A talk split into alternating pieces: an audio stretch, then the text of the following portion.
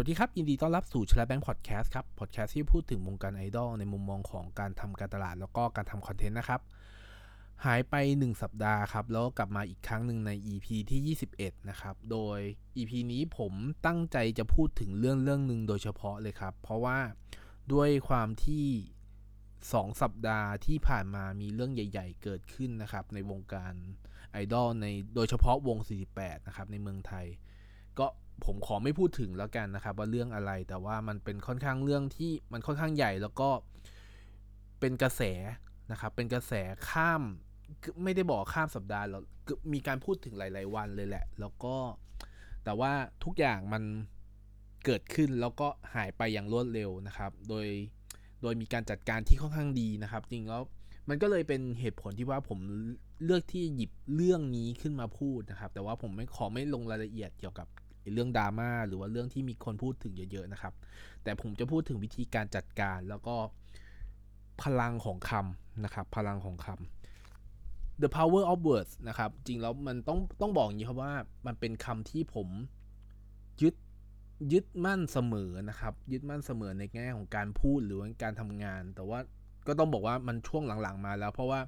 ที่ผ่านมาก็ต้องยอมรับครับว่าแบบเวลาการพูดหรือว่าอะไรสักอย่างหนึ่งสำหรับผมบางทีมันก็ ปากไวไปนิดนึงก็คือหรือว่ามัน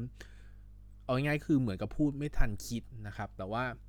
พอด้วยอายุที่โตขึ้นหรือว่าประสบการณ์ที่เราได้ผ่านมาเยอะขึ้นเรื่อยๆ มันก็เลยยิ่งทำให้การที่คิดก่อนพูดบางสิ่งบางอย่าง มันเริ่ม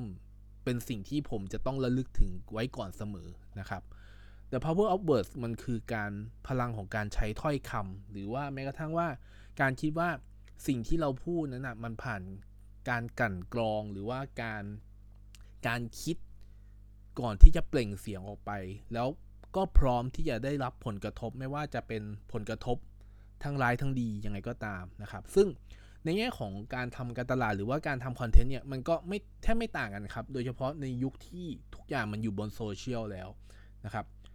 โอเคก่อนหน้านี้มันเป็นยุคที่เป็นออฟไลน์ถ้าเป็นส่วนใหญ่หรือว่าแง่ของโลกของความเป็นจริง เราเผชิญหน้ากันในแง่ของออฟไลน์เนี่ยมันเป็นอะไรที่เราพูดต่อหน้ากัน แล้วก็จะแบบแค่นั้นมันอาจจะอยู่ในวงแค่นั้นนะครับ แต่ว่าพอมันมีโซเชียลหรือว่ามีอินเทอร์เน็ตเข้ามาปับ๊บ ทุกสิ่งทุกอย่างส่วนใหญ่แล้วเราไม่ได้คิดอย่างเดียว แต่ว่าเราลงมือพิมพ์ไปด้วย เราลงมือทำไปด้วย ดังนั้นมันยิ่งทำให้ตัว power the power of word หรือว่าพลังการถ้อยคำที่เราใช้แล้วก็สื่อสารออกไป ซึ่งมันจะไม่ใช่แค่คนคนเดียว หรือว่าแค่คนสองคนที่จะรับรู้ แต่ว่ามันกลายว่าคนที่มากกว่าหนึ่งหรือว่ามากกว่านั้น หรืออาจจะเป็นหลักล้านก็ได้ มันสามารถรับรู้ได้ ซึ่งมันยิ่งทำให้เราต้องระลึกถึงว่า คำหรือว่าสิ่งที่เราพูดออกไปเนี่ย มันจะเป็นยังไง หรือว่ามันจะส่งผลสะท้อนกลับมาถึงเราได้ยังไงบ้างนะครับ มันมีคำพูดคำพูดหนึ่งบอกว่า ก่อนที่เราจะพูดอะ เราจะเป็นนายมัน แต่ว่าเมื่อเราพูดไปแล้ว มันจะเป็นนายเราเสมอนะครับ นั่นหมายถึงว่า เมื่อเราพูดสิ่งที่ดี มันก็จะย้อนกลับมาหาเรา เมื่อมันเราพูดสิ่งที่ไม่ดี มันก็จะย้อนกลับมาหาเราเหมือนกัน คือไม่ว่าทำอะไรก็ตาม มันจะย้อนกลับมาหาเราเสมอครับ โดยเฉพาะยิ่งบนอินเทอร์เน็ตแล้วมันยิ่งยิ่งตราบใดที่เรายังไม่พิมพ์ หรือแม้กระทั่งตราบตราบใดที่เรายังไม่ทำอะไร จนกว่าเราจะเคาะ enter เราจนกว่าเราจะส่ง message ออกไป จนกว่าเรากด submit ออกไป นั่นคือเป็นการเกิดดิจิตอลฟูดปรินต์ละมันคือรอยเท้าหรือรอยพิมพ์บนโลกดิจิตอลซึ่งร้อยทั้งร้อยไม่มี ไม่สามารถที่จะลบออกได้ ต่อให้เรากด delete ต่อให้เราจะกด clean basket clean recycle bin ใด ๆ เราก็ตามนะครับ คนหรือแม้กระทั่งแบรนด์เอง ถ้าเขาพิมพ์อะไรหรือคิดอะไร ถือแม้ว่าเป็นเสี้ยววินาทีหนึ่งก็ตาม มันคือขึ้นไปแล้วขึ้นไปเลย นั่นคือสิ่งที่เราบ่งบอกความคิดของเราและเราประกาศ หรือว่าเราพูดให้คนอื่นได้รับรู้ด้วยนะครับ นั่นคือสิ่งที่ ผมอาจจะมองว่ามันเป็นสิ่งที่สำคัญมาก ๆ เลยในแง่ของพลังของคำพูดในยุคยุคนี้นะครับ เพราะว่าทำไปทีหนึ่งหรือว่าทำไปครั้งหนึ่งปั๊บมันส่งผลสะท้อนออกไป ยิ่งมันมันส่งผลสะท้อนกว้างกว่าที่คุณคิด กว้างกว่าที่เราคิดไปเยอะเลยนะครับ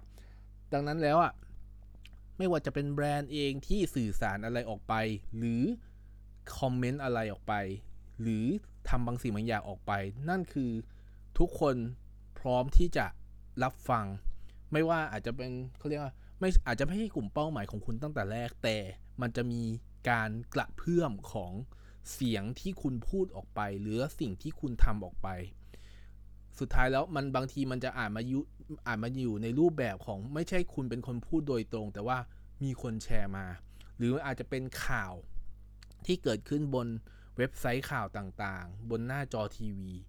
ซึ่งเราก็เห็นเป็นตัวอย่าง ซึ่งเราเห็นตัวอย่างอยู่บ่อย ๆ อยู่แล้วครับว่าก็เดี๋ยวนี้คนทำข่าวก็แคปหน้าจอ บอกว่าข่าวโซเชียลแชร์ขึ้นมา นั่นคือสิ่งที่มันเกิดขึ้นในยุคนี้ ดังนั้นน่ะผมก็เลยอยากจะให้ต้องบอกอยากจะให้ทุกคนดีกว่า คือผมไม่ได้มองว่าเป็นทุก ผมไม่ได้มองว่าเป็นแบรนด์นะ ทุกคนในแง่ของการสื่อสารหรือการจะทำอะไรบางสิ่งบางอย่างก็ตามอะทุกอย่างมันเกิดดิจิตอลฟุตปรินต์หมด และคุณจะต้องยอมรับว่า สิ่งที่คุณทำลงไป สิ่งที่คุณพิมพ์ลงไปจากความคิดของคุณ หรือว่าจากการแชร์ของคุณ มันส่งผลกระทบ มันส่งผลกระทบกับคุณ หรือว่า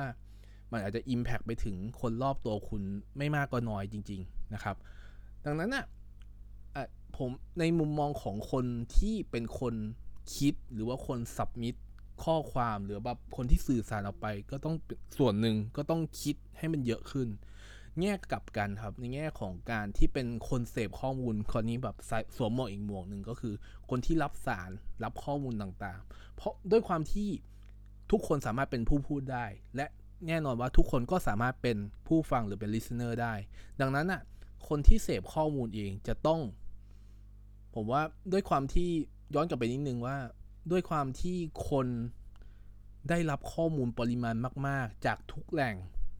ซึ่งมันไม่เหมือนกับแต่ก่อนว่าโอเคอ่านดูจากหนังสือพิมพ์ ดูจากหนังสือ ดูจากทีวี ฟังวิทยุ แต่พอไปเป็นโซเชียลไม่ว่าจะช่องทางไหนก็ตามมันมีความที่เป็นความโอเวอร์โหลดหรือว่าความความ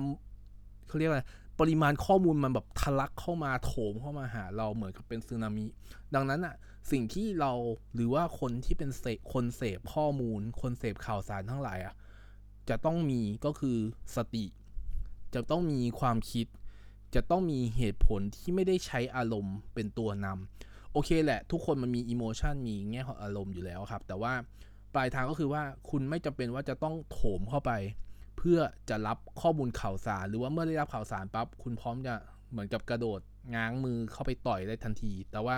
คุณสามารถอยู่นิ่งได้ คุณสามารถใช้ความคิดของคุณได้ คุณสามารถใช้บางสิ่งบางอย่างข้อมูลต่างๆ มาประมวลผลได้ เพื่อที่จะตัดสินใจทำบางสิ่งบางอย่าง ซึ่งก็ย้อนกลับไปว่า พอคุณจะตัดสินใจทำบางสิ่งบางอย่างปั๊บคุณก็ต้องพร้อมที่จะยอมรับข้อที่จะสะท้อนสิ่งที่มันจะสะท้อนกลับมาหาคุณนะครับ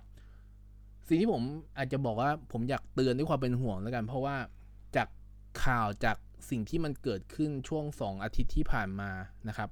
มันเราใช้อารมณ์กันเยอะจนเกินไป หรือว่าเราใช้ ผมไม่อยากบอกว่าแบบเราเราเป็นแฟนคลับ หรือว่ามันอยู่ในด้อมจนแบบหน้ามืดตามัวที่จะเชียร์แบบไม่ไม่สนใจอะไร แต่ว่าสุดท้ายแล้วคือ มันต้องย้อนกลับมาว่า เราต้องอยู่นิ่งๆ แล้วก็ต้องมองว่า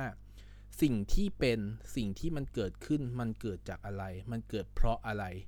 ไม่จะเป็นเสมอไปครับว่า คุณจะต้องเข้าไปชาร์จอย่างเร็วที่สุด เพื่อให้ฉันเป็นตอสลีเดอร์ฉันเป็นผู้นำทางความคิดเสมอ แต่ไม่จำแต่ว่าก็ต้องคิดว่าเราสามารถที่จะประมวลความคิดสิ่งที่เราคิดจากข้อมูลจากสิ่งที่ได้จากสิ่งที่ได้รับ มาช่วยในการตัดสินใจเรา ให้มันดีขึ้น หรือว่าตัดสินใจในสิ่งที่มันควรจะเป็น ซึ่งไม่มีครับไม่มีการบอกว่าเราตัดสินใจถูกหรือตัดสินใจผิด แต่ว่าถ้าเกิดว่ามันอยู่บนพื้นฐานของข้อมูลอยู่ในพื้นฐานของสติ ซึ่งมันจะทั้งหมดอะ่ะมันจะช่วยให้ความสิ่งที่เราตัดสินใจอะมันดีขึ้นมากกว่าที่แบบเราตัดสินใจด้วยอิโมชันล้วนๆ EP นี้มันอาจจะไม่ได้เป็นแบบในแง่ของการการทำคอนเทนต์อะไรก็ตาม แต่ว่ามันเป็นมันมากลับกลายเป็นว่าอยู่ในหมวดหมู่อยู่ในหรือในเรื่องของเป็นการเป็นคอน sumer หรือว่าการเป็นผู้บริโภคล้วนๆเลยนะครับ ทั้งเป็นการผู้บริโภคทั้งคอน sumer ทั้งโปรดิวเซอร์หรือว่าผู้ผลิต ดังนั้นเอง คนที่จะเป็นทั้งโปรดิวเซอร์ก็ต้องมีสติ คนที่เป็น consumer ก็ต้องมีสติเช่นเดียวกัน แต่ว่าทั้งหมดทั้งมวลแล้ว คนที่เป็นโปรดิวเซอร์เอง ก็ต้องยอมรับผลเสมอนะครับ ต้องยอมรับผลเสมอว่าสิ่งที่มันจะเกิดขึ้นมันจะมีผลกับเราแน่นอนตราบใดที่เรากด enter เรากด send เรากด submit ไปแล้วนะครับ ก็อาจจะเป็นสั้นๆเท่านี้สำหรับ EP นี้นะครับ ก็เเดี๋ยวคงมีอีก EP หนึ่งที่จะปล่อยมาเร็วๆนี้นะครับ ก็อาจจะเป็นเรื่องผมอาจจะพูดถึงเรื่องเรื่องเรื่อง CGM อีกครั้งหนึ่งหรือว่าเป็นเรื่องอีกวงไอดอลอีกวงหนึ่งที่ผมไปไปไปร่วมกิจกรรมมาดีกว่านะครับ ก็สำหรับ EP นี้ก็เท่านี้ครับ อยากให้ ทุกคนที่ใช้โซเชียลหรือว่าบริโภคข้อมูลสามารถอยู่ด้วยสติ แล้วก็อยู่ด้วยเหตุและผลนะครับ โอเคครับ ไว้เจอ EP หน้าครับ สวัสดีครับ